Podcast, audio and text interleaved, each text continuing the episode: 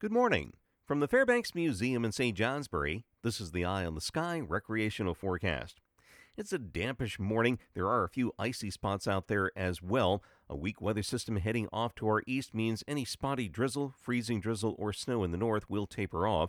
Lingering clouds. Clouds will break for some sun midday and afternoon south of the Adirondacks and Route two, with a few breaks in the north late in the day. Temperatures will be on the mild side, but not changing much from where they are. Highs in the thirties north, upper thirties and low forties south, a little bit colder across the higher terrain, so not a bad day in terms of heading for the mountains to do any downhill.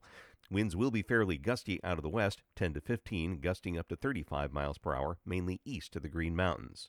It turns briefly colder tonight, but then tomorrow a wintry mix or rain arrives with milder air in the afternoon.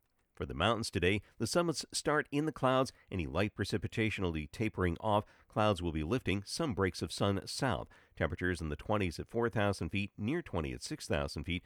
Northwest winds twenty-five to forty miles per hour, gusting up to ninety miles per hour on Mount Washington. At lower elevation, westerly winds picking up ten to fifteen miles per hour, gusting twenty-five to thirty-five miles per hour, diminishing tonight and then becoming gusty from the south tomorrow afternoon. I'm meteorologist Mark Breen with an eye on the sky.